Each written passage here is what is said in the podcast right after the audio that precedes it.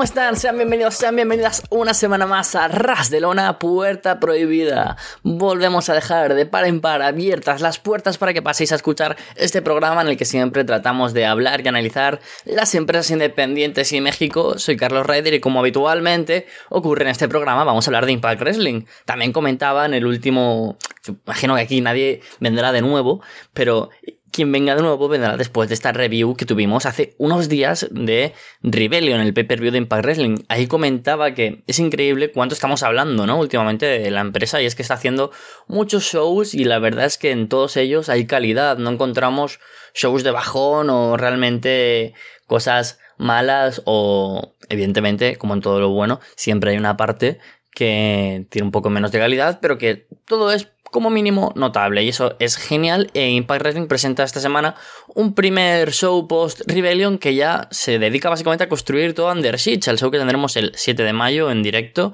Las grabaciones que hubieron posteriores a Rebellion fueron básicamente dos semanas lo que ocurrió hoy, o sea, esta noche, y lo que ocurrirá la semana que viene con algunos combates muy interesantes anunciados, pero sobre todo es para construir esa cartelera. Cartelera que, se construyó desde el segundo uno, donde tuvimos para abrir el show a Violent by Design, diciendo que han vencido a todo el roster, que no hay ningún equipo que pueda ganarles de aquí o de ningún lado. Todo el mundo espera de Briscoes, pero no, los que aparecen son Heath en Rhino, hacen una buena promo retándoles, pero ahí sí aparecen Dem Boys, aparecen los Briscoe Brothers, Mark y Jay, y básicamente retan a, a by Design, pero Heathan Reino por medio también dice que tendrán que enfrentarse primero a ellos y se arma el combate que tuvimos así en Impact Wrestling, el debut de Jay y Mark dentro de la Impact Zone con una victoria sobre Heathan Reino que les lleva a luchar en Under Siege por el título por parejas. La verdad es que me parece ideal, fue un buen combate además para arrancar Impact con mucho ritmo. Es difícil encontrar una pareja en el mundo del wrestling que se entienda tan tan bien como los Briscoes, seguramente la pareja con más química entre sí, obviamente, de la historia del wrestling. Eh, Alex Jiménez siempre comenta que, los Briscoes son posiblemente la mejor pareja de la historia y yo no sabría decir si la mejor, pero podría estar fácilmente en, lo más alto tocando el podio. Así que increíble tener aquí a los Briscoes, ya habíamos comentado bastante sobre qué es lo que podría pasar, ya hablábamos de que es muy probable de que Impact no quiera desperdiciar esta ocasión y les corone en, en Under Siege. Yo creo que sería ideal, ¿no? Variant by Design ahora mismo no pueden aportar como esa frescura que sí que pueden aportar unos Briscoes con muchísimos rivales que pueden tener combatazos. Mencionaba Bennett y los cuales ya dieron uno de los mejores combates del año pasado en Ring of Honor entre ellos, pero William Mack y Rich Swan, podemos ver a los Major Players, podemos ver a un montón de combinaciones que me parece ideal. Así que genial por estos Briscoes que ya están incluso en la página del roster de Impact Wrestling, así que genial esta, esta llegada, llegada que de alguna manera suma a un roster que en realidad, incluso en la parte baja, está empezando a cuajar algunas cosas, porque tuvimos a BSK contra Burpinder Gullar, donde tuvimos un buen combate de Gullar, la primera vez que le vemos en un combate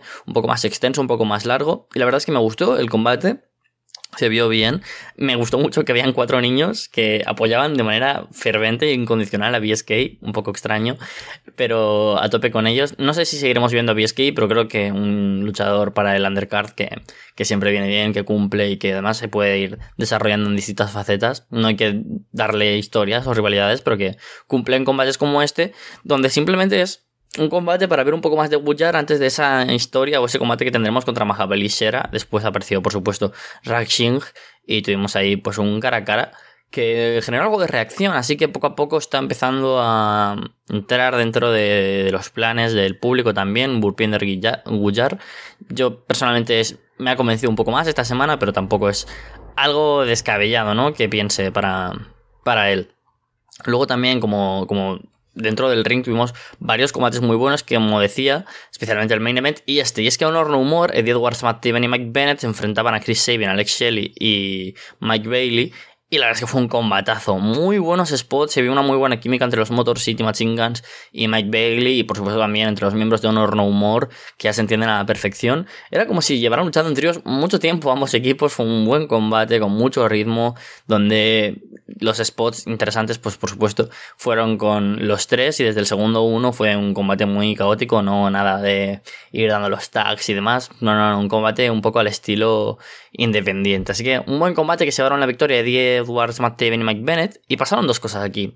Por un lado, en el post-match, en la celebración de Honor No Humor, vimos como un cierto enfado entre Alex Shelley y Mike Bailey, no sé si es que llevará simplemente un singles match entre ellos o que vendrá un Turnhill para alguno de los dos. Yo espero que no, porque parece que sería para Alex Shelley, pero me gustaría que los Motor City Machine Guns se mantuvieran como pareja. Además, como comentaba antes, con la idea de que los Briscoes permanezcan incluso con los títulos sería ideal para un Slammiversary 20 aniversario ver a Motor City Machine Guns contra los Briscoes. La verdad es que sería ideal. Y luego lo otro que ocurrió es que aparecieron en el Ballet Club los cuatro miembros de, del Ballet Club que tenemos en Impact Wrestling y tuvimos un Brawl absoluto que también ha derivado en otro anuncio para Under y es que tendremos ni más ni menos que al Ballet Club al completo, los Good Brothers, Jay White, Chris Bay y el Fantasma que regresa a Impact Wrestling para enfrentarse a Honor No More, Kenny King, Vincent, eh, Matt Taven, Em, Mike Bennett y Eddie Edwards. O sea, combatazo 5 contra 5, un combate caótico seguramente, con muchos spots. Tuvimos ese 4 contra 4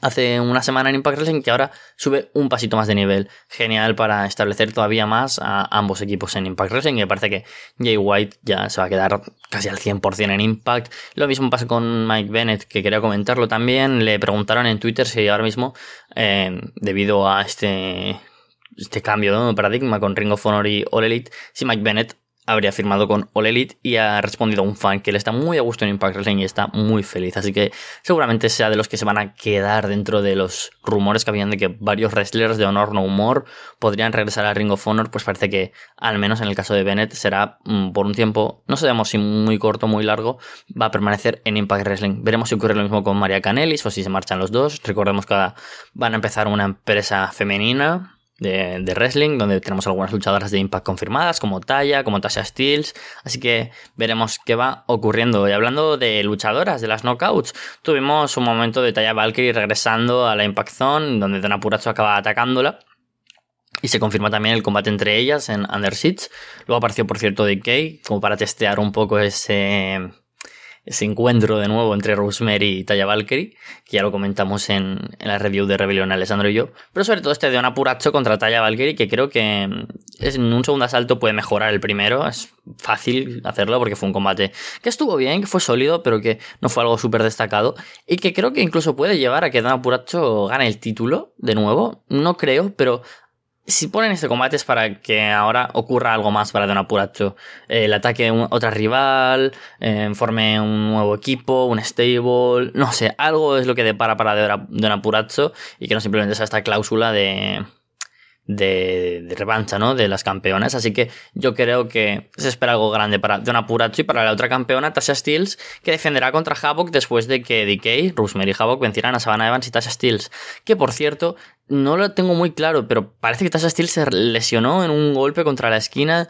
Eh, al final ya solo estuvo luchando básicamente Savannah Evans durante el resto del combate. Fue Savannah la que se el pin eh, de Havoc y por lo tanto, por eso va a luchar contra eh, Havoc en Under la campeona de las knockouts Tasha Steels, pero parece que de Borico Badass se lesionó. Una lesión que parece no iba a ser muy grave, así que espero que este combate suceda en Under. Yo creo que este match podría ser interesante para que veamos una química distinta entre una gran powerhouse como es Havoc y Tasha Steels. Mm, yo creo que puede salvar el combate, pero de nuevo otro combate más de transición para Tasha Steels que decíamos no convencía, pero es muy apresurado que de repente monten una rivalidad para que cambie de manos el título. No tiene sentido dárselo a Havoc, pero tampoco tiene sentido que en dos semanas ya montes una mega rivalidad para dejar ese título de lado, ¿no? Quizás hubieran continuado con Rosemary habría tenido algo de sentido, pero tampoco era la indicada. Así que yo creo que otra defensa de transición para Tasha Steels. Y eh, luego tuvimos, pues, por supuesto, algunos segmentos que, que anunciaron combates para la semana que viene, sobre todo pues entrevistas y momentos como Ace Austin una entrevista con eh, Rocky Romero, en el que Romero le ofrece ser participante del Battle of Super Juniors 29 de New Japan. Algo genial que seguro comentará Jin. Y es que sería ideal ver de nuevo a Austin en un ámbito como el Best of Super Juniors, uno de los torneos más destacados, no solo de Japón, sino del mundo.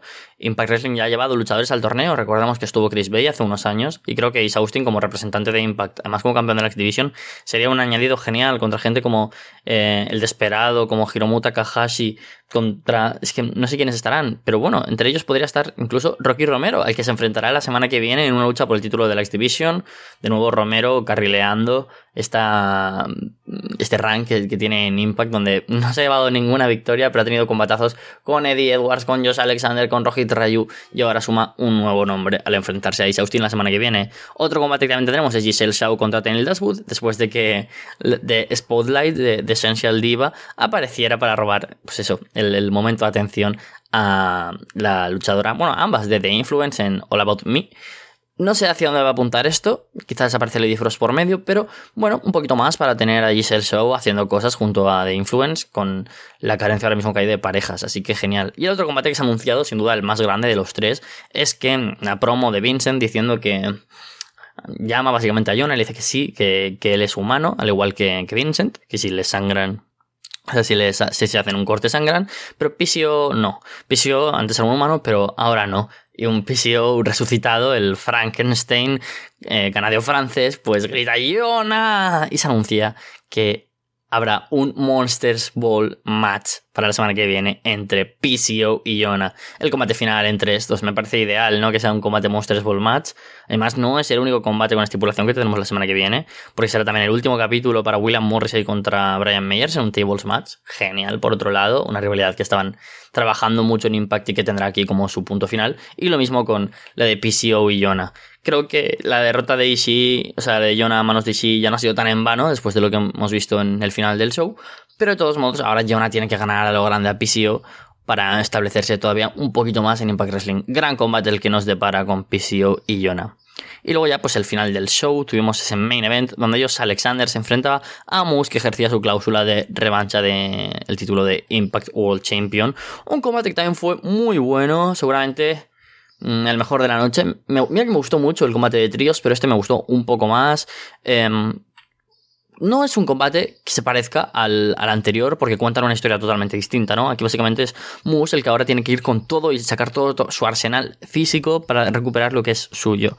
Y eso es lo que vimos. Vimos un combate, mm, yo creo que más cargado de actividad física, algunos spots muy buenos en ese sentido y que el público estuvo muy metido en esta revancha. Saben que hay química, les ha gustado la rivalidad y terminaba de esta manera el feudo más importante que ha tenido Impact de los últimos años. Tenía que terminar muy bien. Hay un momento que es Alexander prepara un sharpshooter y lo ejecuta y el público se vuelve loco y es genial. Lo mismo que los momentos en los que transiciona el angle lock o los power bombs increíbles que se aplican los unos a los otros, los German suplex. La verdad es que genial porque fue un combate con muy físico, muy duro, que pone el punto final sin ningún tipo de discusión. Josh Alexander vence de manera limpia. Después de Moose aplica un, un powerbomb en la esquina, en uno de los esquineros, que deja a Josh Alexander bastante cao. Eh, va a aplicar otra segunda Powerbomb, pero sin embargo es Alexander el que conecta la Powerbomb para pasar a un C4 Spike y retener el título tras la cuenta de 3. Buena victoria para ellos Alexander que pone aquí ese punto final. A Musa ahora le paran cosas seguro ideales también. Quizás regresar a una rivalidad con Morrissey, quizás con gente de la que ha llegado ahora y que podría ser ideal que se enfrente. Y, y, es que hay muchas cosas para Moose, en realidad, es uno de los mejores. Y quien no, yo creo que todo apela a que estos segmentos, este pequeño vídeo que volvieron a pasar, el que yo creo que es el regreso de Sammy Callihan, casi obvio, en Under Siege, no será nada más y nada menos que para cimentar un mus contra Callihan en Slammiversary. Dos de las piezas fundamentales de la historia de TNA e Impact, y como decía, de esta Impact moderna, donde podemos sin duda marcar tres nombres, que son el de Eddie Edwards y el de Music. Estos dos que se enfrenten un mano a mano o incluso en un combate triple amenaza con Eddie Edwards sería súper simbólico y súper bonito para la historia de Impact en un 20 aniversario. Eso es lo que de momento tenemos anunciado, ¿no? Para Under como decía, para la semana que viene en cuanto a, en cuanto a combates. Tenemos el, la defensa de, de Violent by Design, tenemos la defensa de Tasha Steels, la de Valkyrie, el combate 4 contra 4, el 5 contra 5, perdón, entre Ballet Club y Honor y finalmente tendremos a Josh Alexander defendiendo por primera, por segunda vez el título de Impact contra Tomohiro Ishii. De alguna manera había hypeado eh, Scott Damore que iba a elegir a dedo al rival de Moose o Alexander para Under Siege y ese no es ni más ni menos que The Stone Pitbull. Después de que gane el combate, Josh Alexander aparece Ishii, siendo así como la demostración de, he sido yo el elegido por Scott Damore y me parece estupendo sí que además viene a vencer a Jonah, por lo tanto viene con cierta credibilidad más allá de ser Ishii y como también comentábamos en la review de Rebellion reciente, viene de dar muy buenos combates en su run por Estados Unidos y enfrentarse a grandes, grandes luchadores, tanto en New Japan como por ejemplo en All Elite, donde se enfrentó a Adam Cole e incluso aquí en Impact Wrestling y ahora pues lo tenemos como aspirante, una primera defensa en realidad al margen de la de Moose que plantea un reto parecido a los que ha tenido Josh Alexander durante el resto del año, ¿no? Cuando se enfrentó a otros luchadores como Minoru Suzuki, como se enfrentó a Charlie Haas, como se enfrentó a Jonah y creo que un combate contra Stone Pitbull puede ser muy pero que muy interesante. Y sí, contra luchadores físicos también es como mejor se defiende. Y Josh Alexander que además destaca en lo técnico puede ser un realmente buen combate. Con todo esto tenemos una cartelera ya para Under Siege con cinco grandes combates al que habrá que sumar seguramente el combate por el título de Activision algún combate más dentro de las historias de las knockouts. Tenemos bastantes cosas pero muy interesante Under Siege esto ha sido todo, la semana que viene ya haremos casi la previa para el evento y nos vemos pronto. Muy buenas, soy Mark Bar y esto es Arras de Lona Puerta Prohibida. Una semana más estamos aquí para hablar de lo mejor de New Japan Strong, la división norteamericana de New Japan Pro Wrestling. Y en esta ocasión vamos a hablar del episodio emitido el pasado sábado 23 de abril. Y traemos cosas, traemos cosas. ya estamos cerca del final de la gira Strong Style Evolve. Cabe recordar que esta gira grabada hace ya casi un mes Luego tenemos el, episodio que se grabó en Lone Star Shootout. Y luego tenemos eh, toda esta gira de Mutiny grabada a principios de abril. Entonces sí, todavía tiene un backup importante, tiene ahí una, una remesa de capítulos de New Japan. Eh, así que sí, hay bastante contenido y llegamos al final de la gira con un episodio que no va a ser el mejor de la historia de New Japan Strong, pero que sí cumple a partir de la zona media alta de la cartelera. Y resulta bastante entretenido, ya digo, sigo insistiendo, para mí personalmente el mejor show formato una hora bajo una hora y en esta ocasión se cumplió bajo una hora. Ninguno de los encuentros fue demasiado extenso. Pero bueno, sin más dilación vamos a empezar a hablar de episodios. El show, este, este programa eh, arrancó con un encuentro entre John Skyler y Big Damo. Y tengo que admitir que me he sentido un poco decepcionado con Damo. Quiero decir, lo recuerdo con una con una mejor aura, ¿no? con un mejor rendimiento. Y bueno, han pasado una serie de años, han pasado una serie de circunstancias y bueno, quizás no está a, esa altura como estaba en el pasado, pero sigue cumpliendo, sigue cumpliendo con, con al menos el mínimo y luce. Y Skyler es interesante, me gustaría verlo más porque aquí no, no he podido tener la sensación de toda la experiencia que puede ofrecer Skyler. Y si mal no recuerdo es un talento de Impact Wrestling, así que sí, a ver qué pueden seguir haciendo en futuro. Eh, sobre la lucha, el encuentro es básicamente Skyler provocando a Damo. Damo intenta atacar a su rival, pero Skyler empieza a atacar la zona de abdomen, la zona del cuello.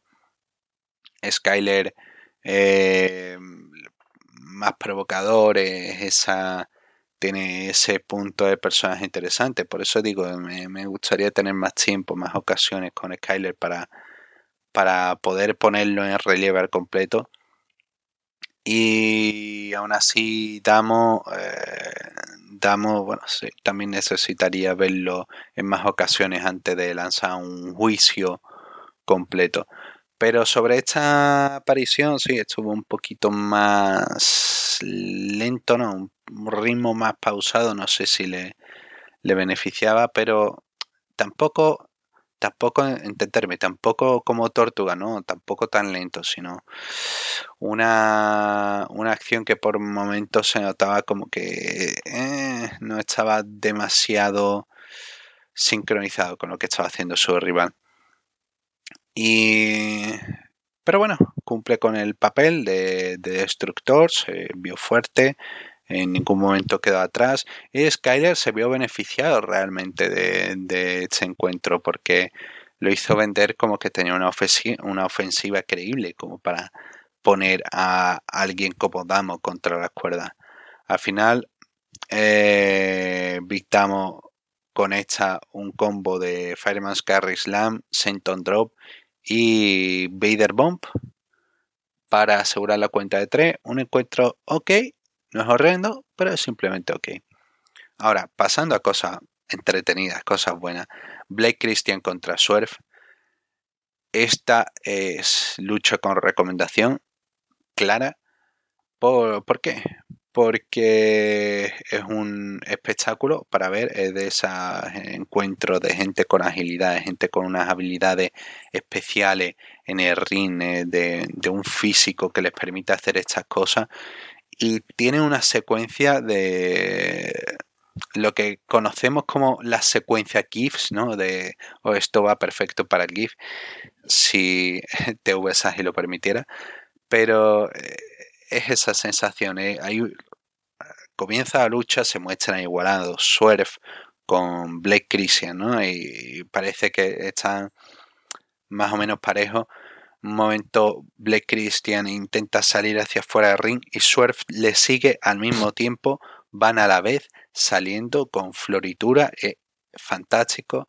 Pero no solamente eso, sino la, la profundidad del encuentro. El encuentro tiene bastante más cosas que ofrecer, de un eh, trabajo interesante de Christian, solamente quedándose en ese concepto que quizá algunos tenemos, me incluyo, de, de un poco demasiado, demasiado abusando de spots, de abusando de, de la espectacularidad. Y sí consigue trabajar a un buen nivel y es es que está fantástico. Suerfe es un talento único. Y aquí también saca el do de pecho. Eh, consigue mantener el ritmo, pero algo más que, más que complicado que mantener el ritmo, que es seguir el ritmo y no perderse en ningún momento y liderar y poder hacer que esto fluya de una manera especial.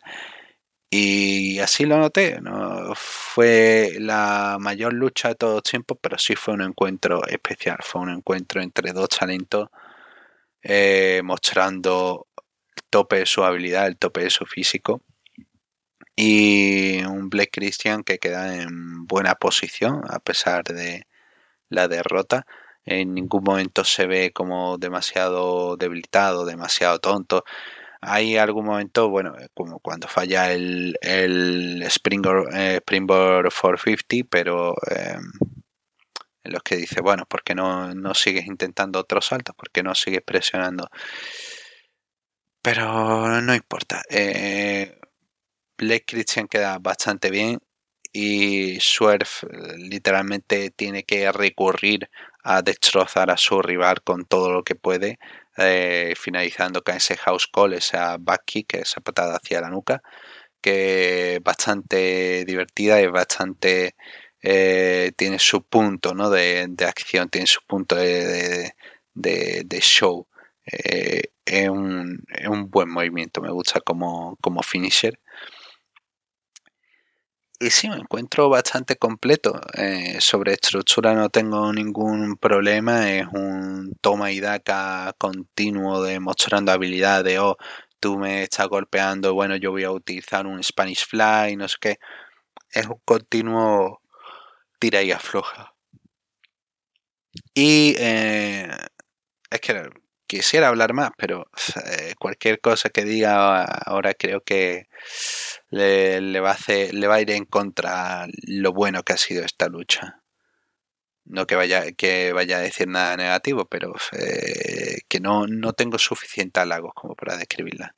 Es un buen encuentro y tenéis que verlo.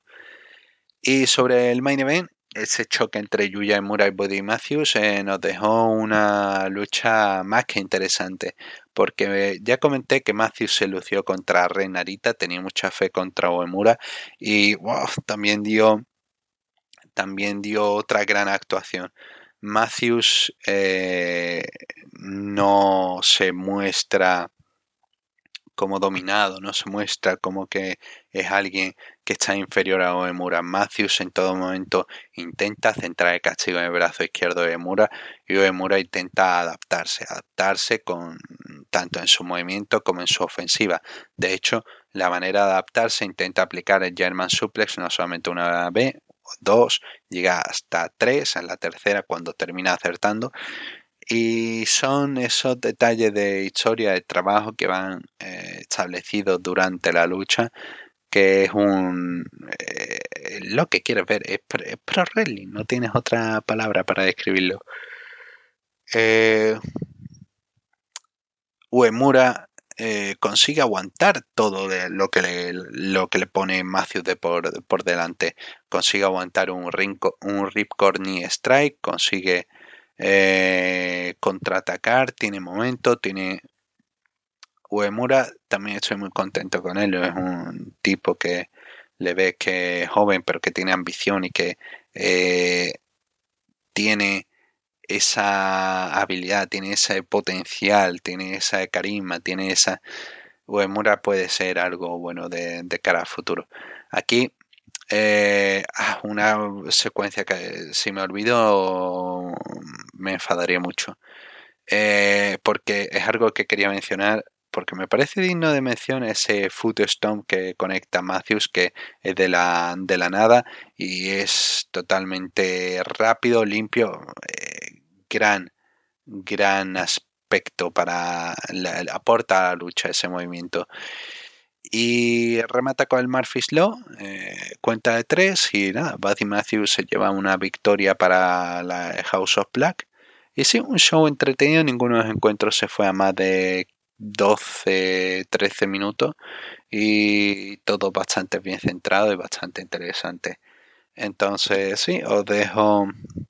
No, no os dejo porque hay una cosa extra de la que quería hablar ah, sobre este tema de New Japan Strong y es el contrato de Chris Dickinson. Chris Dickinson ha firmado con New Japan Pro Wrestling, ha firmado un contrato y ese contrato le permite ir a Japón a seguir trabajando. ¿Qué ha pasado? En los últimos días han salido alegaciones en contra de Chris Dickinson de exparejas señalando eh, abuso, malos tratos y no solamente se queda en esa expareja, sino también en gente a la que ha entrenado, gente y otros talentos. Y por lo tanto, lamento que esto Strong, bueno, se, llena de estos chipejos, el Pro Wrestling se llena de estos chipejos. Y nada, otro más, otro, otro tipo así. Eh, sinceramente, que, que se vaya al infierno, uh, Chris Dickinson y espero que Rocky Romero pueda o cambie de opinión y pueda, no sé, no liberarle, pero a ver qué, qué, se pudiera hacer. No sé, me parece también por otro lado soluciones un poco complicadas. Eh, bueno, son soluciones complicadas para un tema que para nada es simple. Y sí, espero de verdad que se pueda hacer justicia y que estas mujeres que están declarando, a, pesar de que, bueno, en el caso de una de sus parejas, Cristina Boneri, literalmente es una gran amiga de Joey Ryan, a pesar de todo lo que se sabe de Joey Ryan. Y Cristina Boneri, a pesar de eso, contó su historia y su historia va sobre malos tratos, va, está todo en Twitter, eh, va sobre eh, cómo eh, le reduce su valor, ¿no? su amor propio, reduce a persona a nada.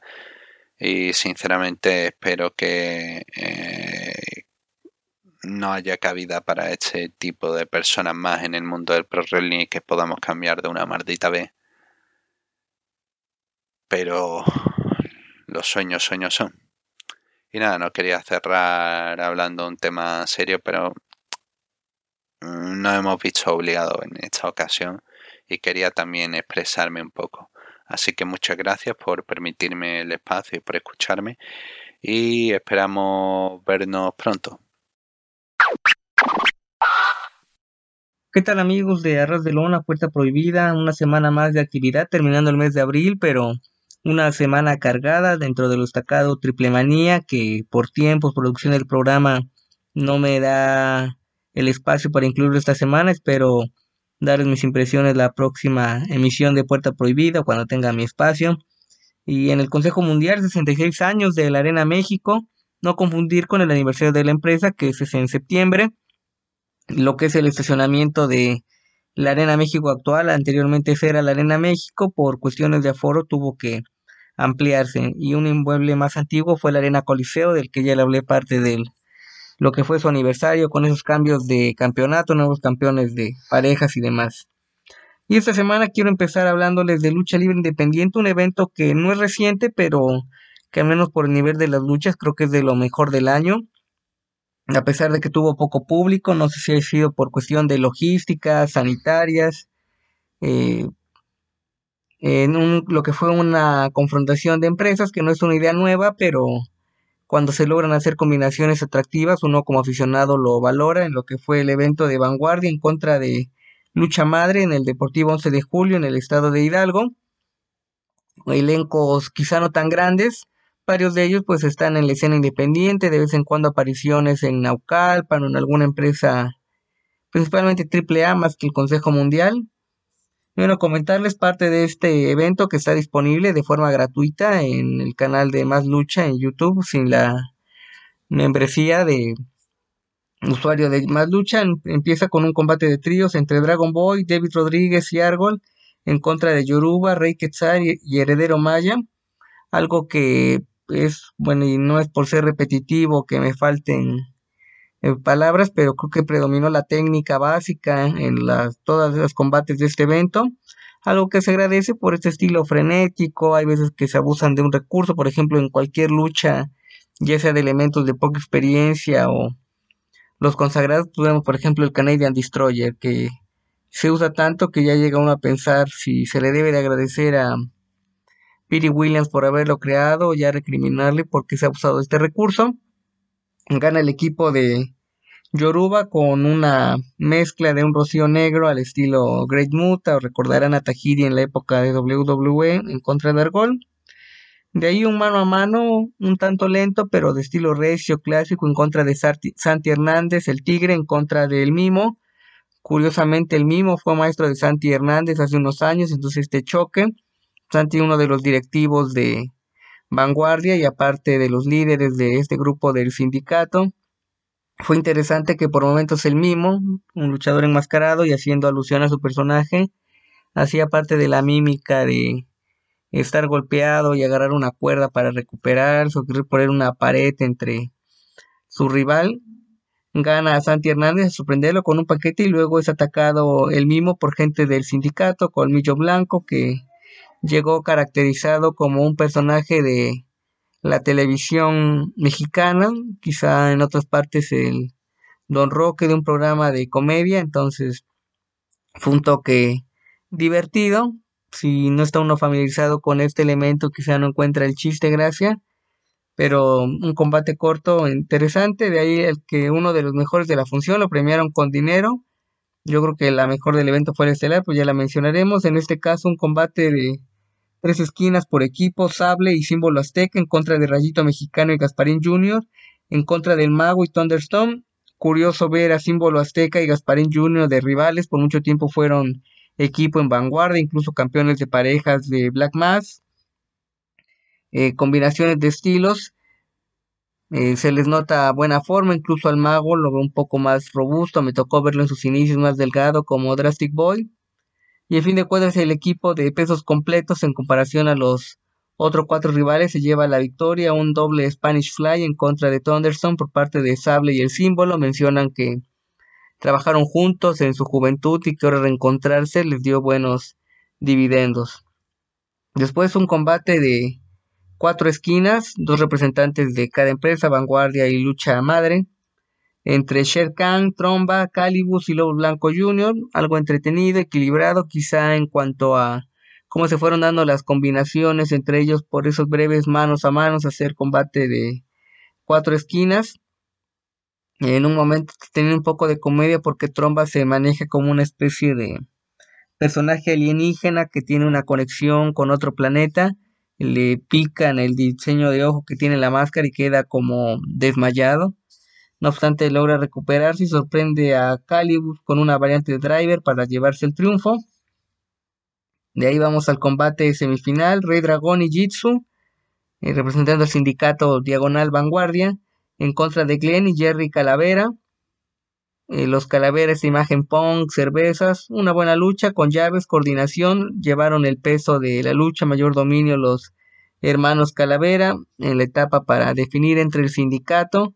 Y no obstante, los Calavera con ese estilo un tanto irreverente, con una lata de cerveza Jerry, golpea en la cabeza a Rey Dragón y se llevan la victoria. Queda abierta una lucha de campeonatos porque en este caso los vencidos son los campeones de parejas de vanguardia y creo que puede ser un combate eh, a destacar que merece verse cuando se celebre. Y en el evento estelar, Miedo Extremo en contra de León Dorado, más de 20 minutos, algo que es para destacar, la semana anterior les comenté en este mismo espacio que me decepcionó un poco la participación de Miedo Extremo en Naucalpan en contra de las Shotas.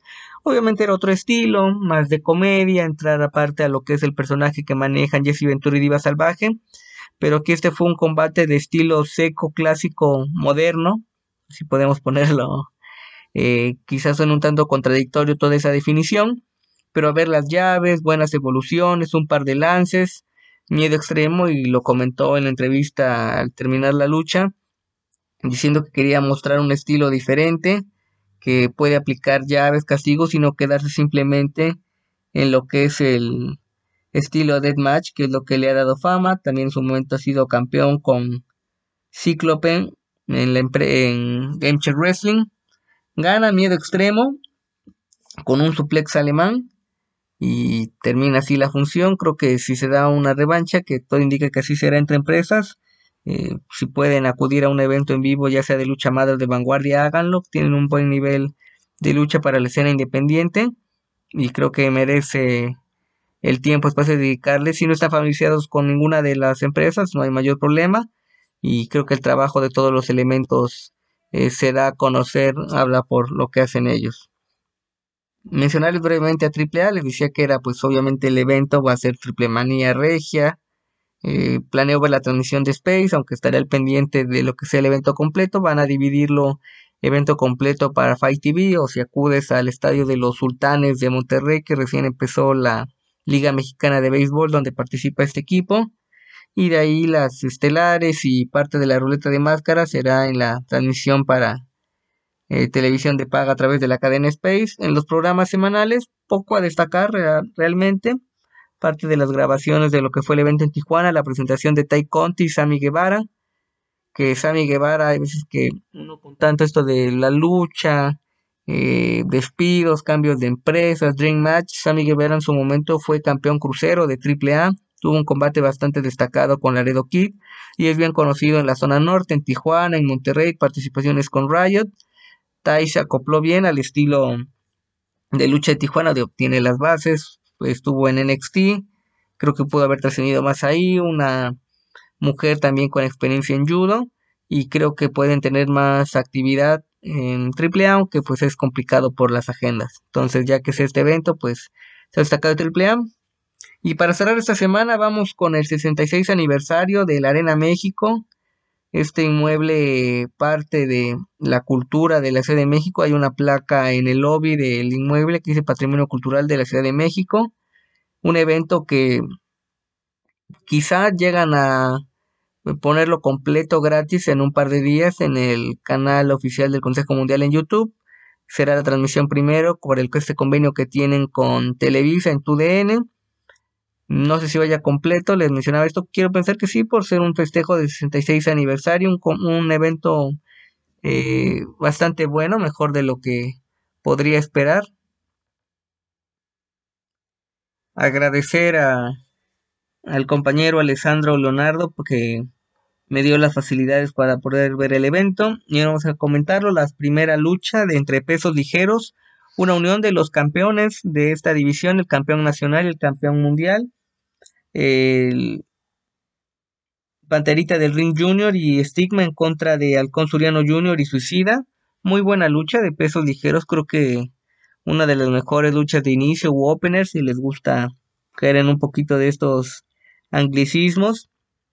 Por un momento parecía que Panterita del Ring estaba lesionado fuera de combate al caer mal luego de eh, Suriano intenta aplicarle un, una variante de drive, un cazando driver, variante de driver desde las cuerdas, cae mal, pero logra recuperarse. Ganan los campeones con una plancha de estrella fugaz y una variante de driver. Creo que la división de pesos ligeros va por buen camino. Fue hace un par de semanas la eliminatoria para en una función de martes para encontrar al campeón que es actualmente estigma y se nota al menos por el nivel que están manejando estos luchadores, y no solamente los campeones, sino la división en general, que pueden darse buenas combinaciones, tienen por ahí a un inquisidor, a cachorro.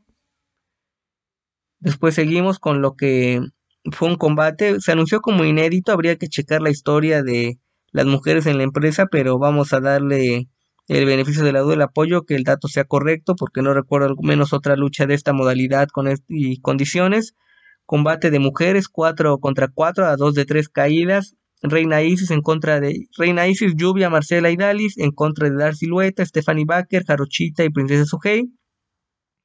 Fue rápido la mezcla de estilos. Curioso ver, por ejemplo, encarándose a Lluvia y a Jarochita, que son las campeonas nacionales femeniles. Tuvieron un par de acciones, pero luego se abrazaron y parte de esta rutina de comedia que sus compañeras le recriminaran. También me gustó ver el duelo entre Dalis y Dar Silueta.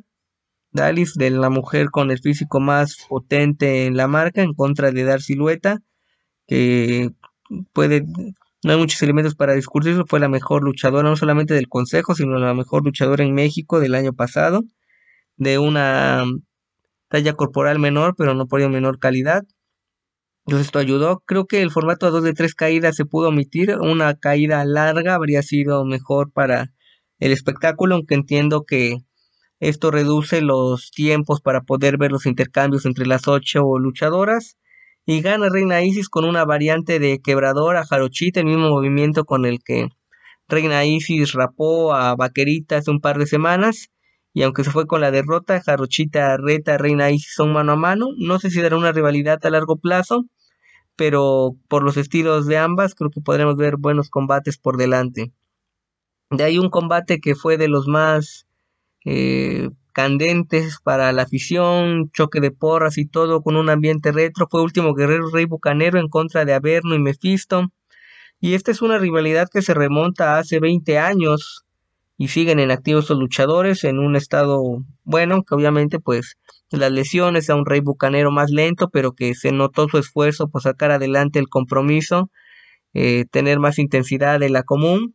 Y es que en este concepto de los infernales, o lo que eran los infernales, porque ahora hay una nueva facción, pero eh, la base del concepto ha sido Daniel López, el satánico, actualmente pues la facción es con Hechicero, el campeón mundial completo de la empresa, con Euforia, con Mephisto, en su momento estuvo Último Guerrero y Rey Bucanero, decidieron dejar a Satánico. Esta pareja de Último Guerrero y Rey Bucanero, eh, varios éxitos en México, fueron a Japón, a Estados Unidos, estuvieron con premios de mejor equipo, incluso mencionados por el Wrestling Observer. Ahora que pues entra uno en polémicas con darle estrellas a las luchas y todo, se salen y entonces decide retomar el equipo eh, Daniel López el Satánico, les estoy hablando de 2001 o 2002, con gente que estaba en las primeras luchas, era en su momento Rencor Latino y Astro Rey Jr., Rencor Latino y era rudo, entonces a Rencor Latino le da el personaje de Averno, curiosamente mezclando las máscaras de Último Guerrero y Rey Bucanero, luego tuvo el diseño que le dio fama, y Astro Rey Jr. se convierte en rudo como Mephisto. Para ponerlos en contexto más o menos como la historia de estos luchadores, a tres caídas igual, eh, fue nostálgico ver cómo sacar adelante parte de sus movimientos eh, insignes con los años eh, pasados, no, cómo han pasado los años, perdón, el estilo de la canción. Gana verlo con un foul sin que lo vea el referee. Un final un tanto, mm, podríamos llamarle que no convence, pero que es comprensible al menos para darle seguimiento a la rivalidad. Se retaron un mano a mano, lucha de cabelleras, que si se llega a dar o no, al menos genera expectación de lo que pueda hacer este historial entre por equipos. Creo que indudablemente va a haber una revancha a corto plazo, quizá en una de las próximas funciones grandes de la empresa, como será la Copa Junior. De ahí un pequeño intermedio previo a las estelares, entregar la Copa Bobby Bonales, cargo de la Copa. Bobby Bonales de esos luchadores históricos, su hijo Daniel Aceves, con una trayectoria destacada en la lucha al estilo clásico, en competencias y también cargos políticos. Se le da el trofeo a Panterita del Ring, el padre, no confundir con el Junior que estuvo en el primer combate de la función, a Dalis, a Místico y a Último Dragoncito. Fue un buen detalle de la empresa, el público le respondió y todo. De ahí en la semifinal, Bárbaro Cavernario, Negro Casas y Estuca Junior pierden en contra de Volador Junior, Gran Guerrero y Atlantis. Junior, un combate enfocado a esta rivalidad Atlantis Junior y Estuca creo que podríamos pensar, aunque eh, lo daba yo como un hecho para el homenaje, a dos leyendas, finalmente la empresa decidió no hacerlo, pero creo que el hecho de que mantenga la rivalidad es que se siguen con los planes de presentarlo en un evento fuerte, vamos a ver si logran mantenerla hasta septiembre o qué ocurre. Una lucha aceptable, pero pueden ser cambios en cuanto a emoción, a trabajo, pues un tanto por debajo a lo que había sido el previo de la función, pero no por ello malas. Y ya en este cierre del evento para encontrar al campeón universal místico en contra de Titán y Templarios hizo un sorteo con unas bolitas para ver quién se quedaba o pelotas eh, para ver quién iba a la final. Gana místico y empieza primero un mano a mano entre Titán y Templario, hombres que se conocen. Definieron lo que fue la última edición del torneo de la leyenda de plata, se lo llevó Titán buena lucha con lances, movimientos eh, arriesgados. Parece que Templario se lesionó en el transcurso de la contienda, tuvo que recibir asistencia. Avanza Titán y finalmente quedan en mano a mano para definir al ganador del cinturón en contra de Místico. Creo que es el mejor combate de Místico desde que recuperó el personaje. Tenemos al Místico original. No quiero emplearme mucho en el tema de Místico porque necesitaría otro espacio. Pueden checar una charla que tuve el año pasado con el compañero amigo Walter Rosales sobre místico y demás. Entonces en este caso, eh, finales falsos, por el momento parecía Titán que se llevaba la victoria, místico reaccionó con lances, se notó un místico motivado, hace tiempo que no tenía un mano a mano de, les reitero, de este nivel, me recordó sus clásicos de hace 15 años, 10 fácil en contra de un Averno, de la sombra, de, el, de Volador Junior eh, Titán a punto de ganar con sus movimientos con el pisotón, eh, con una variante de toque de espalda, sin embargo Místico logra resistir, aplica la mística y gana, el público dividido, sorprende un tanto la reacción en favor de Titán, pero quizá es darle poco a poco ese impulso para encumbrarlo como se le ha hecho a Atlantis Junior, que luego de eh, perder en varias finales gana el torneo de parejas increíbles en contra de Stuka y ya es un hombre perfilado que merece estar en sitios estelares. Antes de despedirme, mencionarles el fallecimiento triste de un elemento de las primeras luchas del Consejo Mundial por mucho tiempo, de Toro Bill Jr. en la Arena Puebla. Tuvo trabajar, trabajó el lunes, fue sacado en camilla. No se sabe si fue por el malestar que lo hizo fallecer o por alguna otra situación. Transcurre la, el evento por videos que pueden encontrar en internet. Les estoy mencionando información de un diario eh, nacional en México, bueno, local, mejor dicho, en México, llamado El Sol de Puebla, que el luchador se infartó, eh, estando todavía en la arena, el equipo de emergencias eh, se ve en un video amateur, aficionado, en cómo sale corriendo al área de vestidores durante las luchas estelares del evento. Y fallece Toroví, luchadora de segunda generación. El año pasado tuvo actividad en Lucha Memes como invitado en la Arena Coliseo, uno de mis combates favoritos del año ese evento de lucha memes ya lo comenté este año que se hizo, eh, bueno, que se comercializó, se hizo disponible la atención del evento, aunque se grabó en diciembre. Y pues de esta lástima, por eso que a veces las muertes vienen en serie y en poco tiempo gente del Consejo Mundial, falleció Raciel, Warrior Jr. y ahora Toroville. Y bueno, desearle pronta resignación a su familia, amigos, gente cercana y que descanse en paz donde quiera que sea Toro Bill Jr. Esto es todo por mi parte. Los invito a que lean mi columna semanal en www.tuplandejuego.com.mx. Escribo de lucha libre, artes marciales mixtas o boxeo, dependiendo del caso. Y también siguen disponibles ejemplares de mi libro Olvidemos el Circo, Maroma y Teatro, editorial Gato Blanco. Pueden adquirirlo en Amazon México, Librerías del Sótano. O si gustan algo personalizado, pueden contactarme a través de mi cuenta en Twitter, arroba AmazingBlack23. Ahí aparece también mi cuenta en la descripción de este colaboración semanal, entonces pueden contactarme sin mayor problema. Me despido desde México, seguimos al pendiente de las novedades, tanto dentro como fuera del ring, y con gusto las comentamos. Abrazo a la distancia, cuídense. Muy buenas, soy Guimar Cabar y esto es Arras de Lona, Puerta Prohibida una semana más. Estamos con lo mejor de NWA, la empresa del bueno de William Patrick Corgan. ¿Y qué nos trajo esta semana? pues nos trajo un nuevo episodio de Power emitido el pasado martes 26 de abril. Y un episodio que eh, no fue malo, pero es esta sensación de agridulce de esas decisiones raras que solamente Corgan puede tomar, de esas direcciones, esos debuts, esa, esas cosas que solamente en WA puede entender los caminos que están planteando y no sé. Eh, me, me llena de ese desasosiego por el futuro de, la marca. Pero bueno, ahí estamos. El programa arrancó en esta ocasión con una promo de los Cardona, la familia Cardona, Chelsea Green, Mike Knox y BSK. Una promo ok para empezar el show con Chelsea Green mostrándose en ese papel Hill, pero un papel Hill que eh, me parece más más interesante para ella, no esa o oh, hot mess o oh, está loca, canta, no.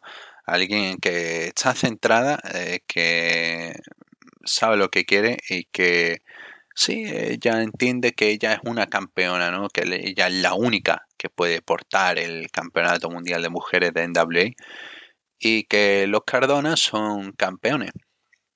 en, la, en la promo nadie se ve mal. Eh, BSK eh, también se nota intimidante, a pesar de ser el, miembro más joven, también tiene cierta presencia. El único que queda un poco caricaturizado es Knox, que eh, espanta a Davis a empujones y a gruñidos y no sé, por momentos parece que ya no queda nada ese Knox intimidante que intentó debutar en WA contra, contra Trevor Murdoch en Hard Times 2. Eh, no sé, esas sensaciones y ya solamente con la prueba inicial. Lo siguiente que tuvimos fue un encuentro entre Jordan Clearwater y Nick Aldis. Un encuentro que, si bien no fue malo, tampoco fue bueno. Eh, tampoco fue bueno. Fue un encuentro estándar. Y estándar a un punto demasiado extremo.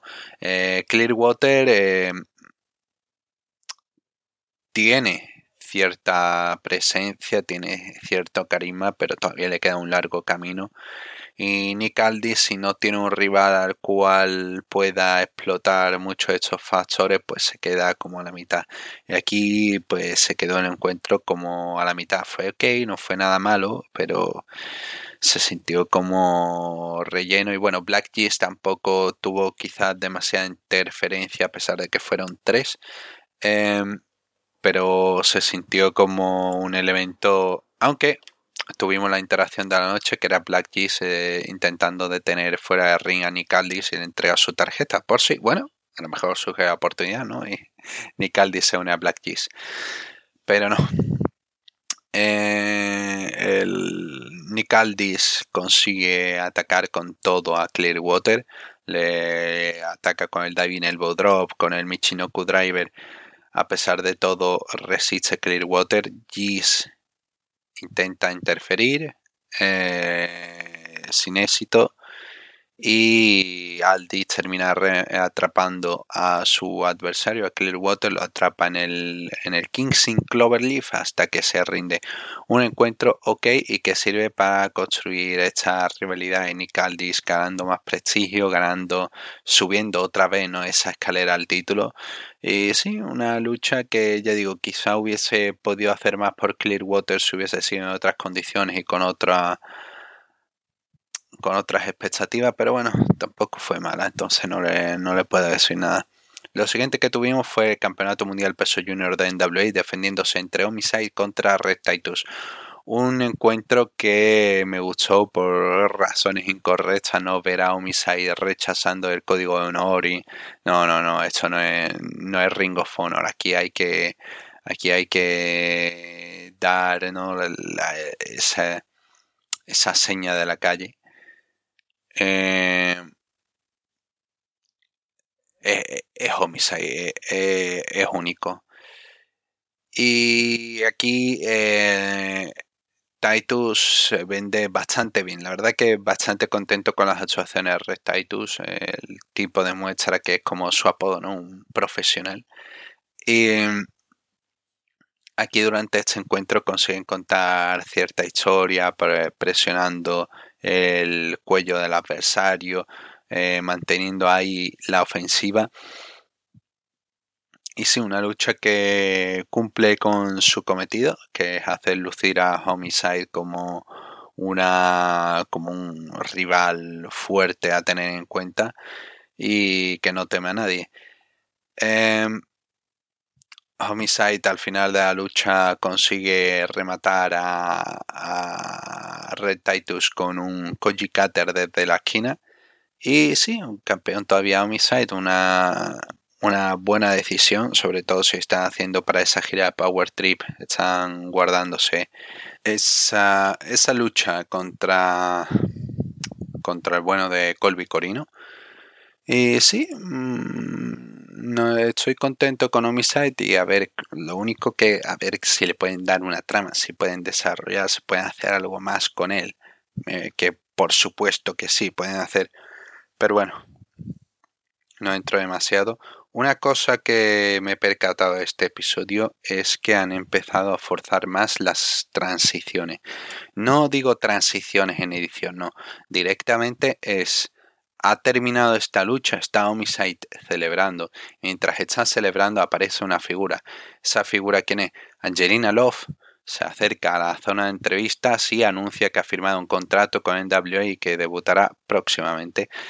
Y, y de verdad, um, no solamente la figura Angelina Noff, sino la necesidad de hacer esto, ¿no? Este insert de un segmento cuando no ha acabado otro. Se siente como si el programa estuviese grabado con prisa, a pesar de ser en diferido y de ser algo editado con semanas para cortar los segmentos que tú quieras y para editarlo en el orden que tú quieras y para a pesar de tener todo el tiempo, se siente, no sé, un acelerado, se siente como hay que ver que hay que acabar, hay que acabar.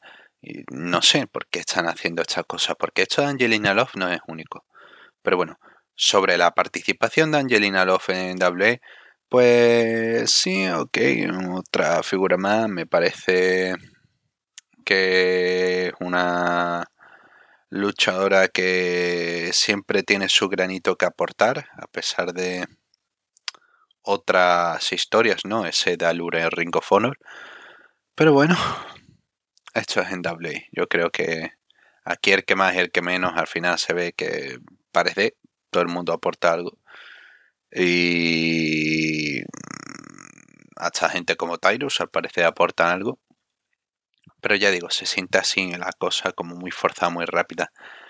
Lo siguiente que tuvimos fue una entrevista de May Valentine con Mickey James y la luchadora habla de que está enfadada con los Cardona, con lo sucedido en la Crockett Cup, de que ella se ha preocupado durante el último año, sobre todo durante el último año, ¿no? haciendo referencia al, al, despido de, la empresa esa de Connecticut y se ha preocupado por ella, ha intentado animar a Chelsea Green, pero a pesar de, a pesar de que sus maridos son enemigos, no tiene por qué afectar su relación. Sin embargo, se ve que Chelsea Green no pensaba igual y ha afectado y la ha terminado atacando. Y nada, está enfadada. Mickey James dice que está muy muy enfadada y que le robaron el campeonato mundial a Nick Aldis Una promo bien, interesante. James eh, sacando un poquito más de esa ira. Me gustaría que lo reflejara en el, en el ring, en la acción y el ring. Eh, pero sí, un contrapunto curioso y sí, me gusta Mickey James cuando tiene tiempo al micro y puede, puede procesar algo bien. Y bueno, eh, su rival, próxima rival será Natalia Markova, a pesar no sabe qué ha hecho Markova para merecer una lucha con ella, pero bueno, le promete dar una paliza porque va a estar muy muy enfadada, así que ahí tenemos una próxima lucha que me llama la atención, la verdad que esa sí me parece curiosa, tanto el resultado me da un poco igual porque a pesar de que Natalia Markova la están intentando poner como la siguiente gran figura de WA después de Camilo, al menos lo están intentando. Eh, sí, creo que va a ser un paso positivo para ella en un encuentro en el que yo creo que se van a adaptar bastante bien, tiene unos estilos que se combinan eh, perfectamente y sí, creo que Markova va a ser va, va, a ser precisamente alguien que eh, choque con Mickey James y que bueno, tengo ganas de ver qué pueden hacer juntas.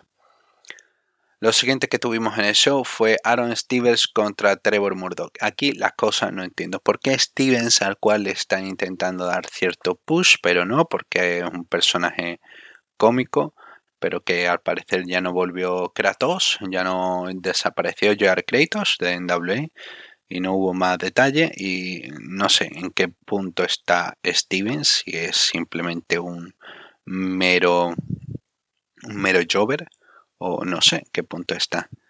Trevor Murdoch llega enfadado y básicamente este encuentro es el 80% ofensiva de Trevor Murdoch de golpes, leg drop, etc.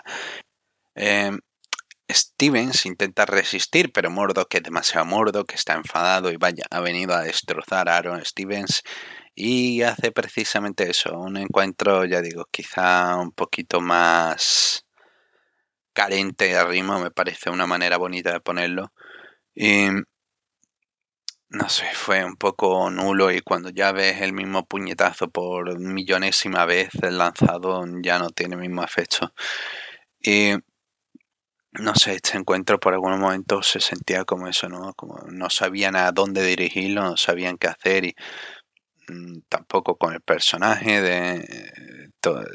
no sé. Eh, me da cierto desasosiego por ver qué pueden hacer con Trevor Murdoch, porque tenía una buena historia, un veterano preocupado, un veterano, pero bueno, no sé, no sé hacia dónde se dirige, mucho menos con la dirección con Steven, si van a dar importancia, si no, se va a hacer mero bufón.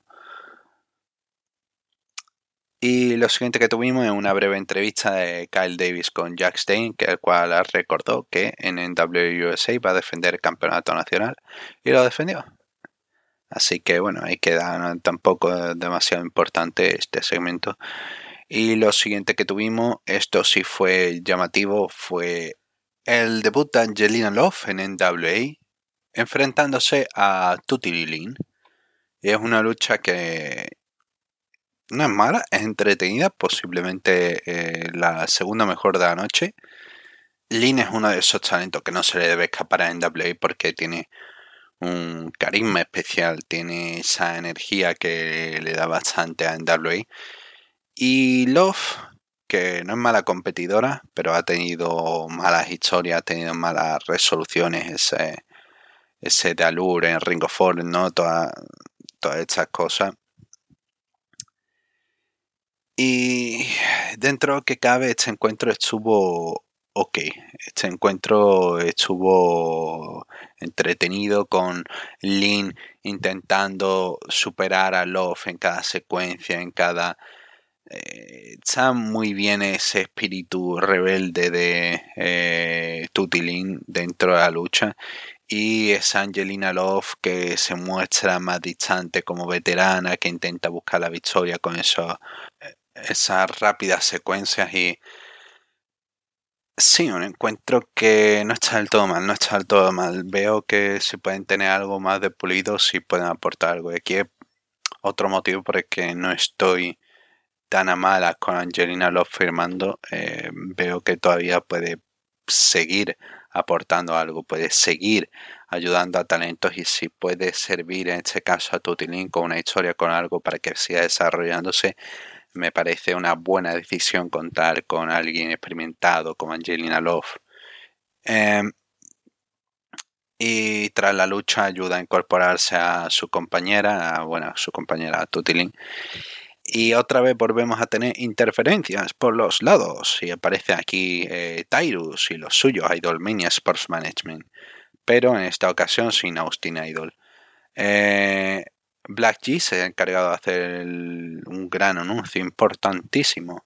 El siguiente retador al Body Slam Challenge de Tyrus es Big Strong Memes, como ya se había informado. De hecho, eh, eh, Kyle Davis se lo dice y lo echan por tierra. Dice, no, no, no, no.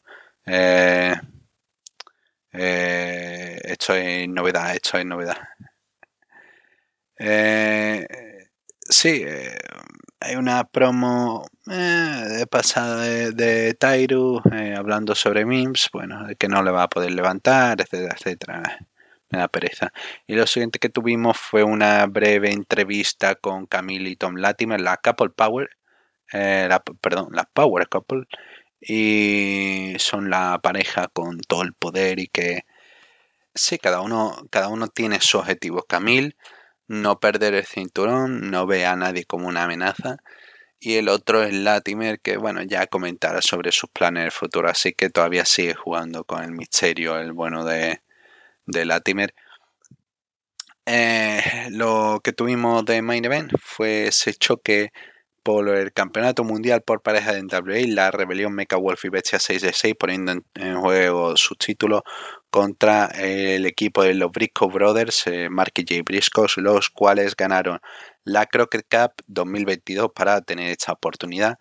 Y es un encuentro ok, está bien, eh, por momentos está bastante entretenido pero por otro eh, se siente como que le falta claramente tiempo. Fueron como 13 minutos, cosas así, cuando esta lucha merecía al menos, yo que sé, 20, poder explorar un poquito más. Eh, también no fue una lucha precisamente limpia. Hay un momento cerca del final en el que hay un tremendo botch en un Mark of the Beast, que es el finisher de, de la rebelión, y ah, queda bastante mal, queda bastante mal. Eh, pero bueno, eso no pasa nada porque lo que nos importa es el railing y fue esta lucha un, buen encuentro. Fue un buen encuentro, fue entretenido, fue ágil, los briscos se vieron como una amenaza real para la rebelión, lo que me apena este encuentro es que no decidieran apretar el gatillo y decir, no, sí, venga, adelante, los briscos como campeones. Sigo sintiendo como esa falta, ¿no? De, de idea, por ejemplo, hacer que los briscos ganara OJK en menos de 10 minutos es una idea un poco absurda viendo sobre todo ese Final Battle del año pasado. Pero no sé, el que manda es el señor William Patrick Corgan Aún así, sobre la lucha, el encuentro fue entretenido, fluido, en ningún momento eh, se sintieron como una lucha en la cual no se lo tomaron en serio. Eh, los Briscoe están ahora, bueno, ahora han estado toda su carrera, son fenomenales y tienen esa versatilidad de adaptarse a cualquier adversario y aquí funcionaron bastante bien con la rebelión. De verdad que me, gustaría, no me importaría ver otra lucha entre ellos, pero eh, sí. Eh, por un lado me es que también el, el, final, el final, es que se me viene idea, lo siento ahora mismo para hablar de hecho. El final no es malo, pero acabar con un roll-up sobre Jay Briscoe eh, a pesar de que va, bueno, han evitado en el último momento un, Doomsday Device, eh, a pesar de que los campeones de NWA han evitado un Doomsday Device, pero acabar con ese roll-up, ya digo, la menor de, mi, de mis quejas, pero poco a poco se hace el cúmulo. Igual, eh, la estructura va progresando poco a poco y te muestran cómo son claramente iguales, ¿no? De tú a tú. A pesar de roll up, los briscos quedan protegidos, ¿no? Porque no se llevan un finisher, no ha sido un momento de suerte. Y sí, bueno, dentro que cabe, pero también me parecía que era la oportunidad, ¿no? Ya que han ganado, han hecho el esfuerzo de ganar la Croquet Cup. Eso tendría que recompensarse con victoria y bueno, me parece que lo, lo que más casa.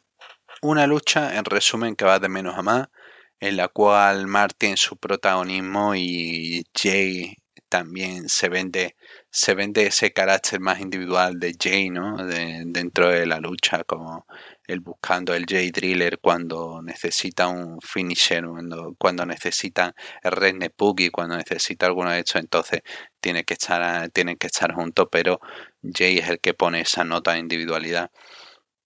Y sí, Mecha Wolf quizás es el de los dos el que sobresale aquí. Y sí, un encuentro que me gustaría ver que pudieran profundizar y no sé, ya que tienen la oportunidad de emitir estas cosas de, de Power, de que de que pudieran eso, eh, en una próxima gira tener la lucha y poder eh, extenderla un poquito más. Eh, y sí, un show no demasiado malo, pero en la línea de NWA con esas decisiones. De verdad, ¿por qué diablo no darle a los títulos a, a unas parejas más condecoradas de la historia? Una de las parejas que literalmente llenan eh, recinto, no sé, eh, bueno, en NWA. Eh, la, el club de las oportunidades perdidas debería llamarse. En fin, no me extiendo más, ha quedado aquí un programa largo y nos vemos la semana que viene. Un abrazo y hasta la próxima.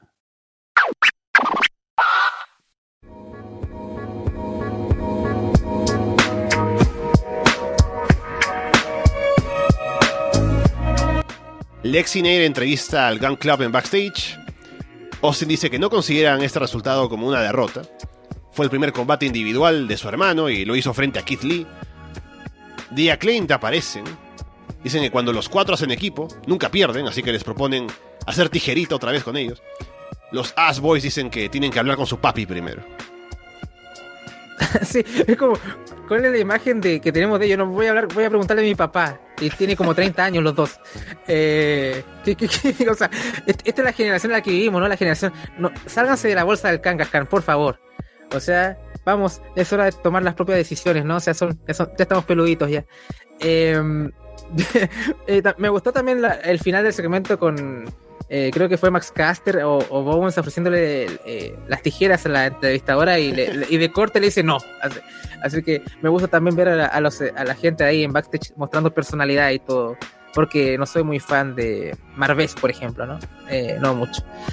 así que bien, me, gustó el segmento y a ver si, si hacen